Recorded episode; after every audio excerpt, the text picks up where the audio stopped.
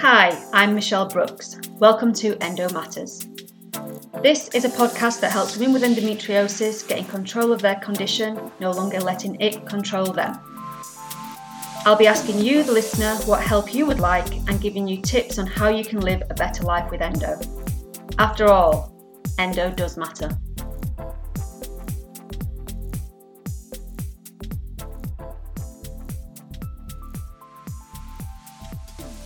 Hi, listeners. Today I'm going to be answering a question sent in to me by one of our listeners, Becky. She has asked me the question of what are endometriosis symptoms? So, this isn't a question that can be answered very easily, really. Um, all women are different. Everybody with endometriosis has different symptoms, and the severity, case by case, is um, so different but what I do find when I work with women is that there are similarities, and what I'm going to outline for you today in the episode is um, some of the main culprits, so that hopefully, if you um, yourself have got any of these symptoms and you've not been yet diagnosed with endometriosis, you can, um, what I suggest is go to your doctor and, and, just be heard. The thing with endometriosis is that um, it's very hard to get a diagnostic. So the doctor um, will obviously just examine you initially and not actually be able to diagnose because the only diagnostic you can get is through a laparoscopy, which is a under the knife operation. It's not a very long operation. It doesn't take any time at all, and it's not too intrusive. But nevertheless, um, you do have to be referred by a GP. So what um, what I suggest is if you do have any of the symptoms I'm going to outline today, that you get checked out as soon as possible because the the um, the length of time to actually get your diagnostic is quite long. The average at the moment in the UK is about seven years.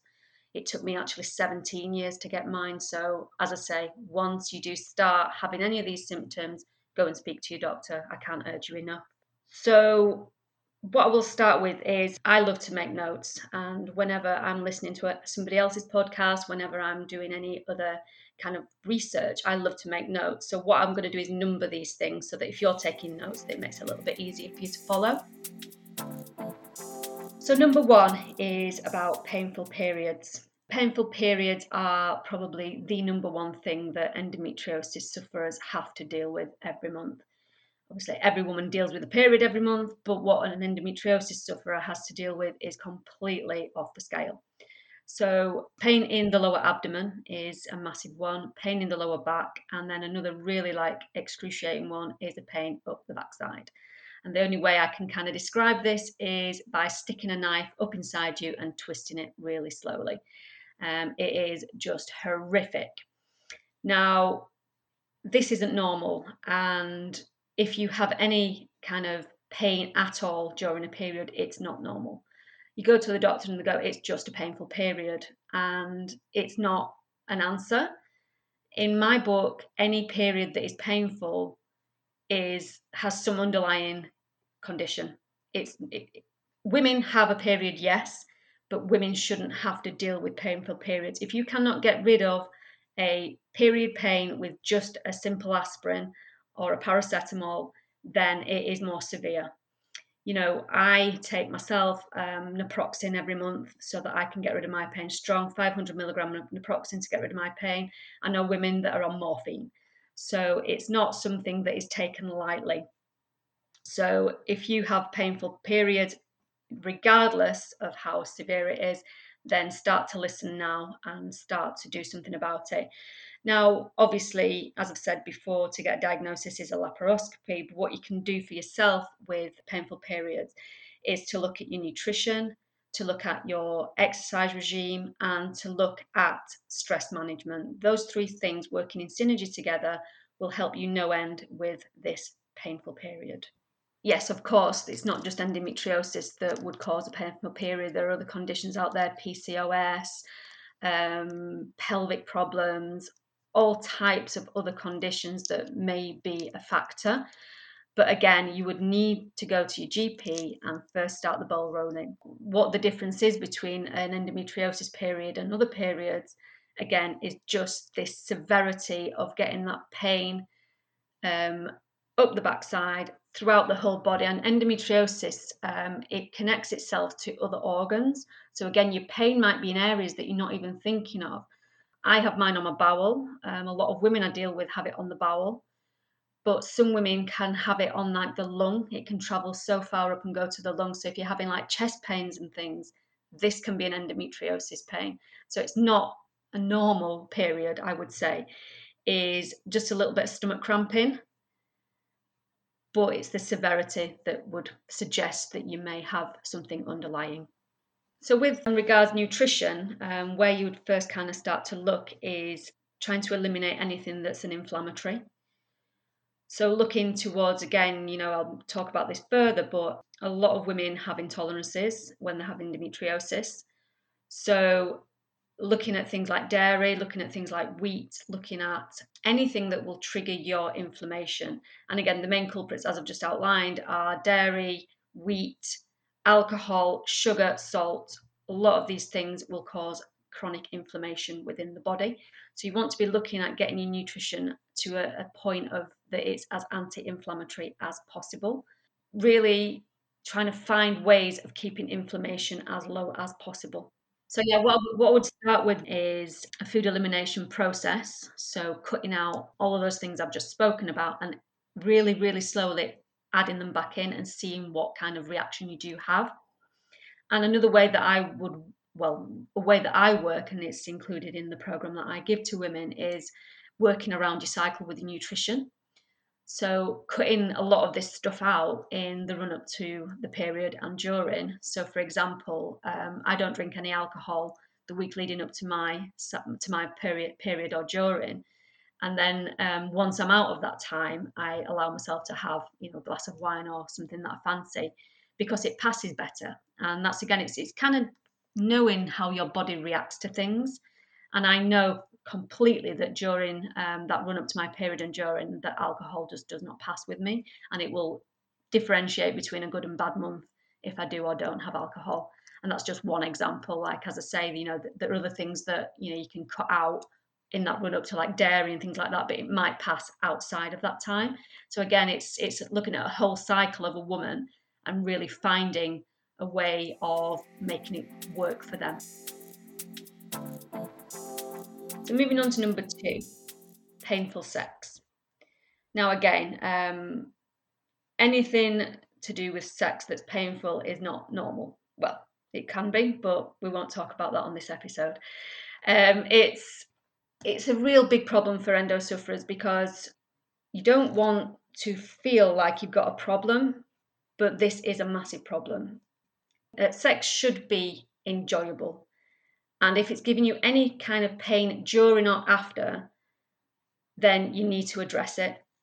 Ways around it can be that um, you just change position, and that's like something that is very, very simplistic.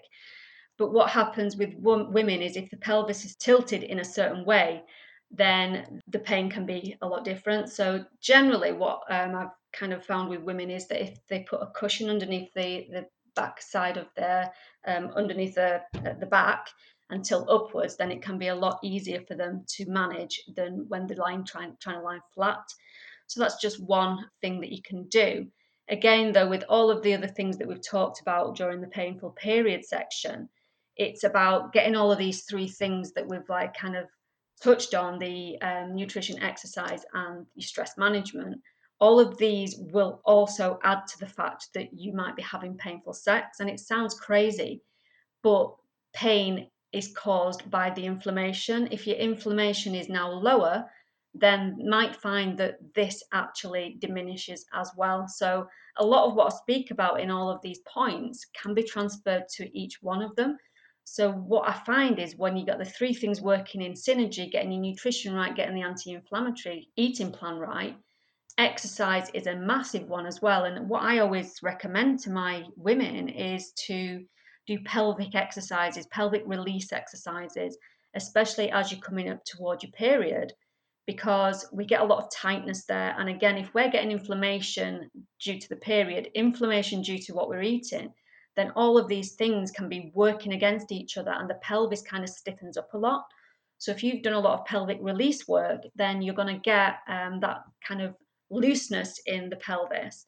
And again, once you come out of your period time and you're back to practicing with your partner, then um, chances are because your inflammation is lower, then you're going to have a, a, a lot better experience because of this lowering of inflammation.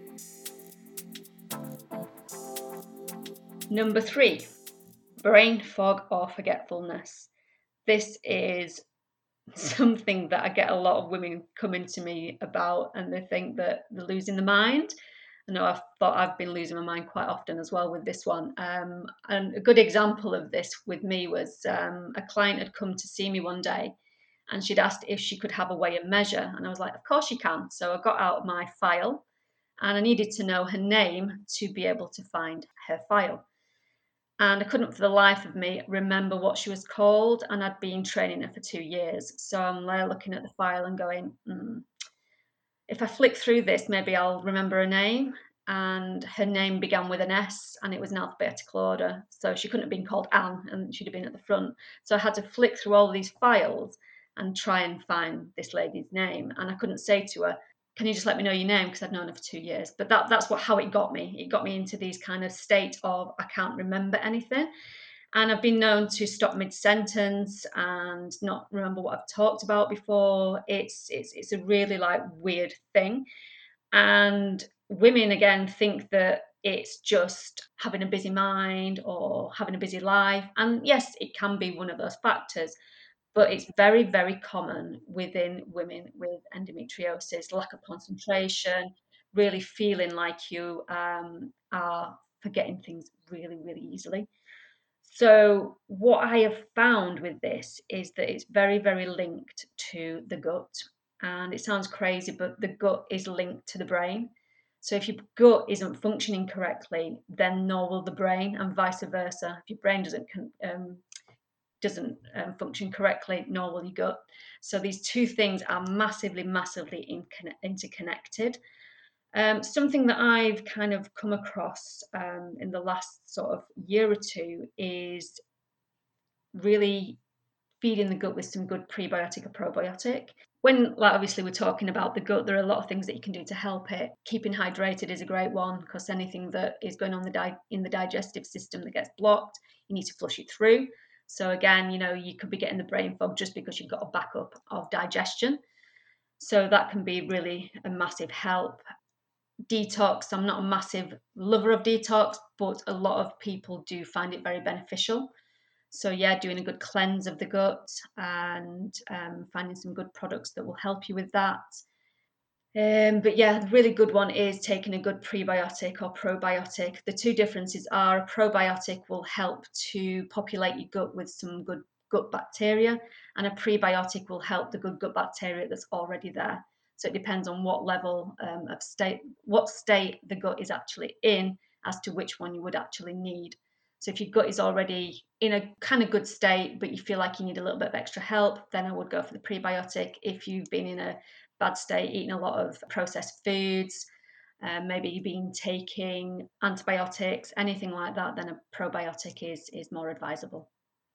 So obviously, when your gut is fully functioning correctly, then the brain will follow and it will clear the head, it'll make your brain function a lot better. Also, um, something else that found very, very beneficial for the brain fog is omega 3s. So, omega 3 is, for one, an anti inflammatory, so really great for endometriosis sufferer because it will lower inflammation. But also, there's massive connection with omega 3 to helping the brain function. So again, um, not a massive supplement endorser, but um, the two things that I definitely would recommend for anybody with endometriosis is omega 3 and um, either pre or probiotic. So that moves me on nicely to number four, which is bloating. Bloating is a massive problem for sufferers. Um, again, I'll give my example that um, when I was at my worst, my stomach could blow up to me looking about eight months pregnant. From having a flat stomach to that would be within minutes. Honestly, I could eat something and it'd be swollen within that time. And another thing that really is um, a problem for endometriosis or can be a problem for endometriosis sufferers is um, infertility. So you can imagine if you have a problem with infertility and people are asking you if you're pregnant, then you know it can be very upsetting. So helping yourself to get rid of this bloating is a massive, massive help in a lot of areas, not just physically but mentally as well. So bloating, um, thing you can do for that obviously is the food, a lot of what we talked about um, already in getting the body to be as anti-inflammatory as possible with things that we put into our body with regards nutrition. Also, again, it's it's something else that intertwines with these three th- different areas that we've been talking about. Exercise helps with bloating because you know stimulation of the body, stimulation of the brain, it helps with inflammation. Um, stress management, a massive thing that causes bloating is stress, and people don't actually realize this, but stress is one of the biggest things to cause bloating. After food, obviously, food is number one, but stress. I can see people eating the right thing. You know, they send me food diaries in. Um, I've looked through everything, pin, pinpointed everything that they might have been doing wrong. They've, they've been really honest with me done everything right, and then I've gone. Um, so how's your week been this week? Has it has there been any has there been anything stressful? And they'll be like, well, actually, yeah, um, I've had a lot of work um, stress at the moment, and and I'll be like, right, okay, well, need not search anymore. We need to look at your stress. And again, this is another point that's all to do with the condition is getting stress as low as possible. Um, obviously, loads of techniques you can do to reduce stress, but also everybody's going to have some kind of stress in the life. Um, nobody's ever going to be stress free. We, we stress about all different things, but it's knowing how to react to it well and having tools in your bag that you can reach to and find what it is that you're going to get yourself over this stress. And I, um, I mean, I've read books years ago about um, your brain being, your stomach being your second brain. And again, this is all the gut brain connection thing coming back in again. That, you know, if you feel something bad, you feel it in your gut first. And again, this is why your body will react. It reacts in different ways, but I find that a lot of endometriosis sufferers react with the bloating after stress or react with pain after stress. It's it's a massive one and yeah so for my, for me to get rid of the bloating what you need to do is look at both well three things nutrition exercise and stress. But definitely if you're doing all the other things right stress will be your culprit. Number 5 IBS now IBS and endometriosis are very interlinked. Nine times out of 10, clients who come to me with endometriosis also have IBS. Simple fact being, generally, and again, I'm talking generally, endometriosis sits on the bowel, which disrupts the bowel and makes it very temperamental. So, sufferers can find themselves with either going to the toilet too much or too little, and both are problematic. And both can be very, very life disturbing. It's not something that you should ignore. It's not something that you should just get used to. I know myself, I got diagnosed with IBS when I was probably in my early 20s.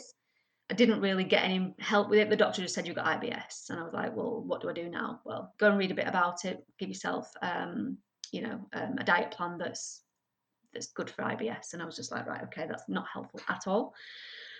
So again, it goes back to the good old nutrition plan, um, finding out what triggers you, knowing what triggers IBS, because again, a trigger for endometriosis can be different to a trigger for IBS. Triggering IBS can be obviously what gives you the um, going to the toilet too much or not at all. And what I find most predominantly is that when people are going too much, it can be that they're eating too much of, of one thing um, notably things like spicy foods, things with too much oil in them. That can be something that triggers a um, episode like that. Or if you're not going enough, it might be that there's not enough fiber in the diet. But again, each case is so different because what triggers one person might not trigger another. I know for me that wheat can be a massive trigger of um, not going to the toilet enough. So I know that if I've had too much wheat and this is happening, that I need to cut back on wheat. It's as simple as that. Know your triggers, know what will trigger one or the other, and then take it out. There's triggers as well that um, are an actual no no. Things um, that people find that no matter when or how is just going to trigger off symptoms. So, best to stay clear from anything that's going to trigger an episode. Again, um, things for myself that trigger are um, peppers, anything acidic, apples with skin on.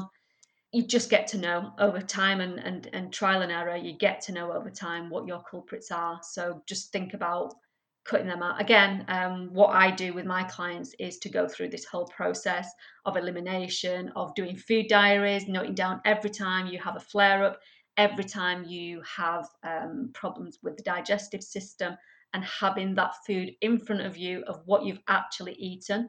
And it's got to be a very honest list because if you're eating something and not telling me about it, then obviously I can't find out what's causing you the problem. But yeah, you will start to find patterns once you start doing a food diary and ticking off all of the things that you know are causing your problem. Number six, low energy. Again, this hits um, sufferers like a ton of bricks. Feeling very tired after the smallest bit of effort, sleeping loads, and feeling really weak. So again, it's it's one of those that you need to be listening to your body very, very carefully, knowing when you need more rest. And this generally will be one week leading up to and during your period. So really start to track your cycle and know when you need to get this rest in. And I always, always do my I mean social calendar right at this moment probably isn't a great example, but I normally will do my social calendar around my time of the month because it's no good filling your diary full of stuff when you know you're going to be really tired because you're just going to add to being more tired and more tired and more tired. So by having that week or so mapped out in your diary that you're just going to rest. So once you finish work, you're going to take a nice hot bath and you're going to go to bed and get some really good rest. And if you're very fortunate enough to have time in the day and you might feel a little bit tired, you can go for a little nap.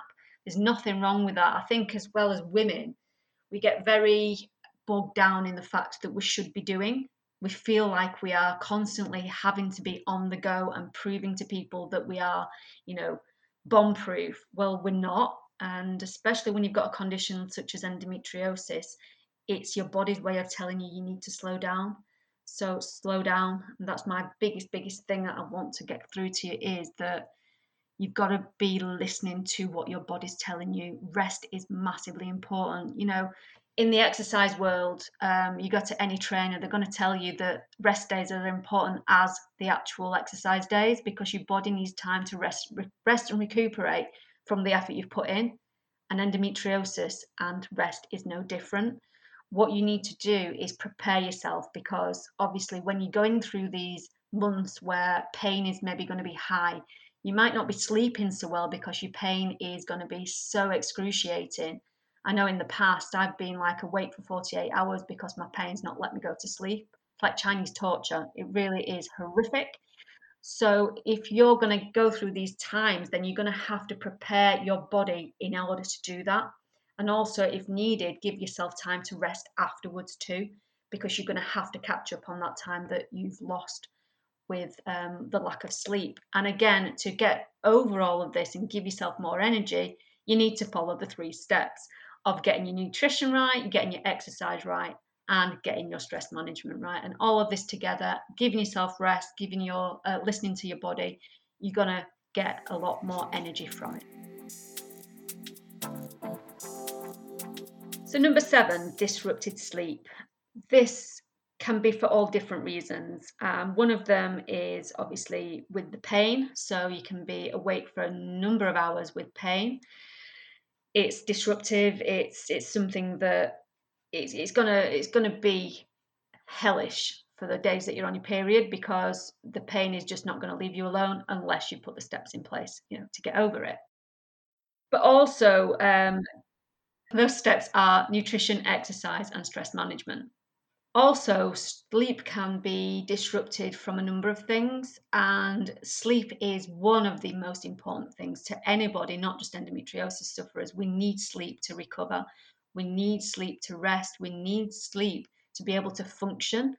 You know, going back to brain fog, brain fog can be caused by lack of sleep too. So, when you wanting to get a good night's sleep, think about a few things. Is your room at a temperature that's good enough to sleep? You know, a lot of us have central heating on all day, maybe being left on in the bedroom. Going to bed in a hot room is just going to wake you up because you're too hot. So make sure that once you're going to bed, you've switched off your heating a little bit earlier. You're getting into bed into a room where it feels quite chilly, and when you get in bed, you feel cozy and warm. So that's going to be a really nice environment for you to sleep in.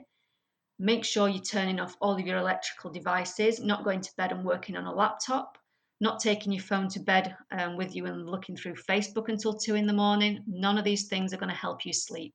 So switch them off. Have a have a time that you dedicate to switching off all electrical devices, and make sure you stick to it. Because again, you need to prepare yourself to be able to have a good night's sleep. Again, stress. Stress keeps us awake. Stress makes us have a lack of a lot of things, but sleep is one of them. So if you've got something that you're stressed about, a good tip is to write everything down that you're stressed about, get it out of your head in, onto paper.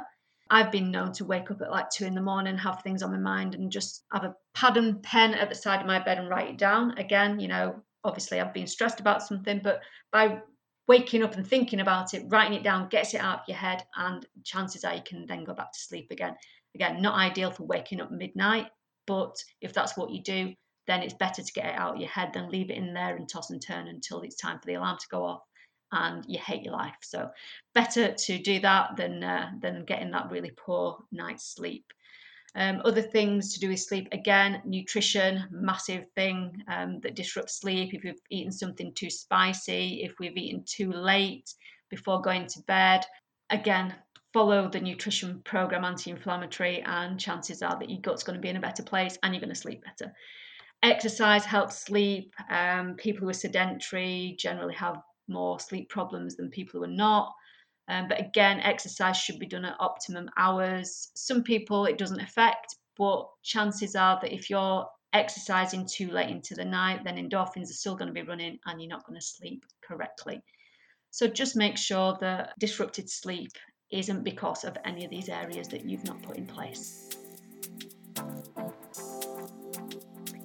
Number eight, low or erratic mood. Now, this with women with any kind of imbalance in hormones, anything to do with inflammation again, you know, it's it's all it's all interconnected. But a lot of women can be flying off the handle a lot when it's the run up to the period. They can be crying at something for nothing. It's a rough time it's a really rough time and you can't quite understand why it's happening to you. It's like an out of body experience. That's how that's how i explain it. It's like you're having this out of body experience. Sometimes i can be shouting at my husband and i'm actually really not thinking about what i'm saying and it's like it's not me that's saying it it's this this other person. And then he'll just look at me and and i'll be like well i didn't actually mean to say that. And he's like but why did you? I said i don't know. It just came over me. Came over me like a flash of light and uh, luckily I've got a very understanding husband but it's it's not nice for that person living with you to have to deal with this and again it's it can be controlled by the three things getting the right amount of exercise in the right time of the month having the right nutrition and controlling your stress all of which will get you into a really good balance. And also as well talking about sleep getting the right amount of sleep because again anybody without any condition, anybody out, outside of a time of the month, if you've had not enough sleep, then you're going to be flying off the handle because you're just running on, you know, empty. Running on empty is not good for anybody. And that's again where nutrition comes in, having the right nutrition, balanced nutrition, and regular eating. You know, I know women that'll go maybe a day without eating. Oh, I forgot to eat. There's no excuse for forgetting to eat. Eat. You know, it's it's part of life. It fuels us. It gives us what we need to function correctly. So don't be skipping a day of eating because you think that, you know, you've not got enough time. Everybody's got time to eat. So yeah, low erratic mood. I would look at again these three areas, making sure everything's working in synergy with each other and balancing out correctly. Number nine, dizziness or fainting. This is something that I had a lot of in my younger years. I would be found at school, passed out in corridors. Um, it, it, got to be a bit of a running joke. Can somebody go to the toilet with Michelle because we don't know if she's going to be passed out somewhere? So I would have to be escorted to the toilet by a friend at school. How lovely was that? And it's kind of followed me into adult life in not the same um, way.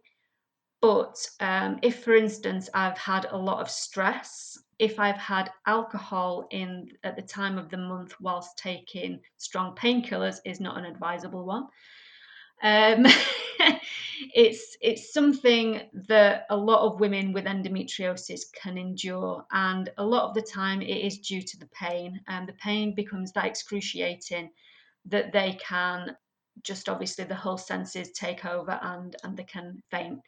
Again, it can be a lot to do with nutrition not having the right nutrients in there, lacking in iron, you know, especially during the period when um, blood flow might be quite heavy.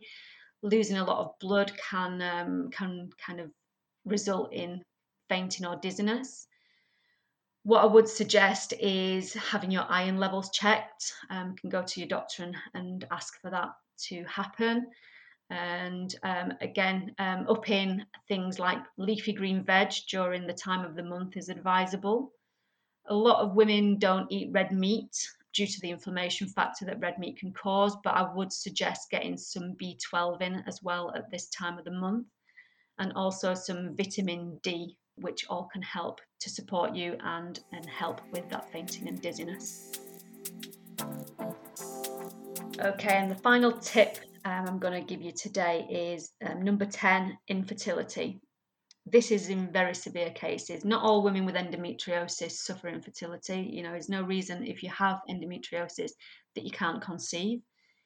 But there are higher possibilities of infertility um, with endometriosis sufferers. Again, it's more out of my area of expertise this but what i do do um, for my clients is refer them on to specialist um, holistic therapists that can help more. I mean obviously um, a lot of the time with infertility nutrition can play a massive part.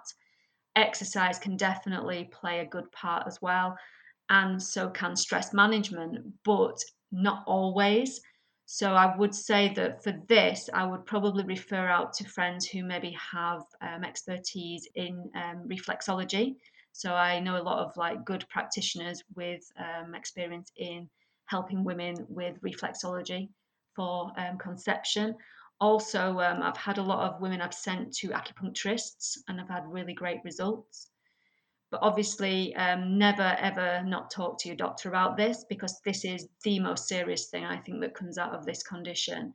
It's never been an issue for me because I never was, I was never one for having children anyway. You know, it's a decision I made a long, long time ago. And I've never actually ventured into whether or not I can have children. But for a lot of women, this can be so hard. And I've had ladies that have been I've worked with that have like had heartbreaking stories of not being able to conceive. And it can really you know ruin somebody's life can this? So if this is something that you know you're young enough to discover now start the ball rolling go and find the help you need. If it's holistic therapy you want then go and find the holistic therapist that you need if it's more medical help, you know, you're going to go down the IVF route, that doesn't take like two minutes, that takes a whole process. So once you know you have an issue, then don't leave it. Just go and get it sorted out. And um, yeah, I wish you all the luck with that. And um, it's it's it's something that even though I never wanted children myself, I've like dealt with a lot of women with this problem, and it's um, it's something that's very close to my heart and I, I, you know anybody who has the choice and wants the choice to have children they should be able to have that choice. So thanks for listening to this episode. Um, what i want to leave you with is if you have any of the symptoms i've covered in this episode please don't leave them. Go to your doctor talk to them. If he doesn't listen go back time and time again having painful periods, having any of the symptoms that are in this episode are not normal. So please don't be fobbed off by anybody. Know your own body. You know best. Just go and get it sorted out.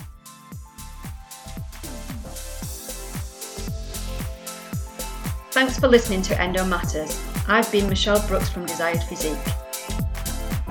If you have a question you'd like me to answer, please drop me a message on Facebook or Instagram or email me at info at desiredphysique.co.uk. If you like what you've heard and have found the information useful, please subscribe to the podcast on the platform you are listening to. Also, if you have enjoyed the show, please leave a review on Apple Podcast.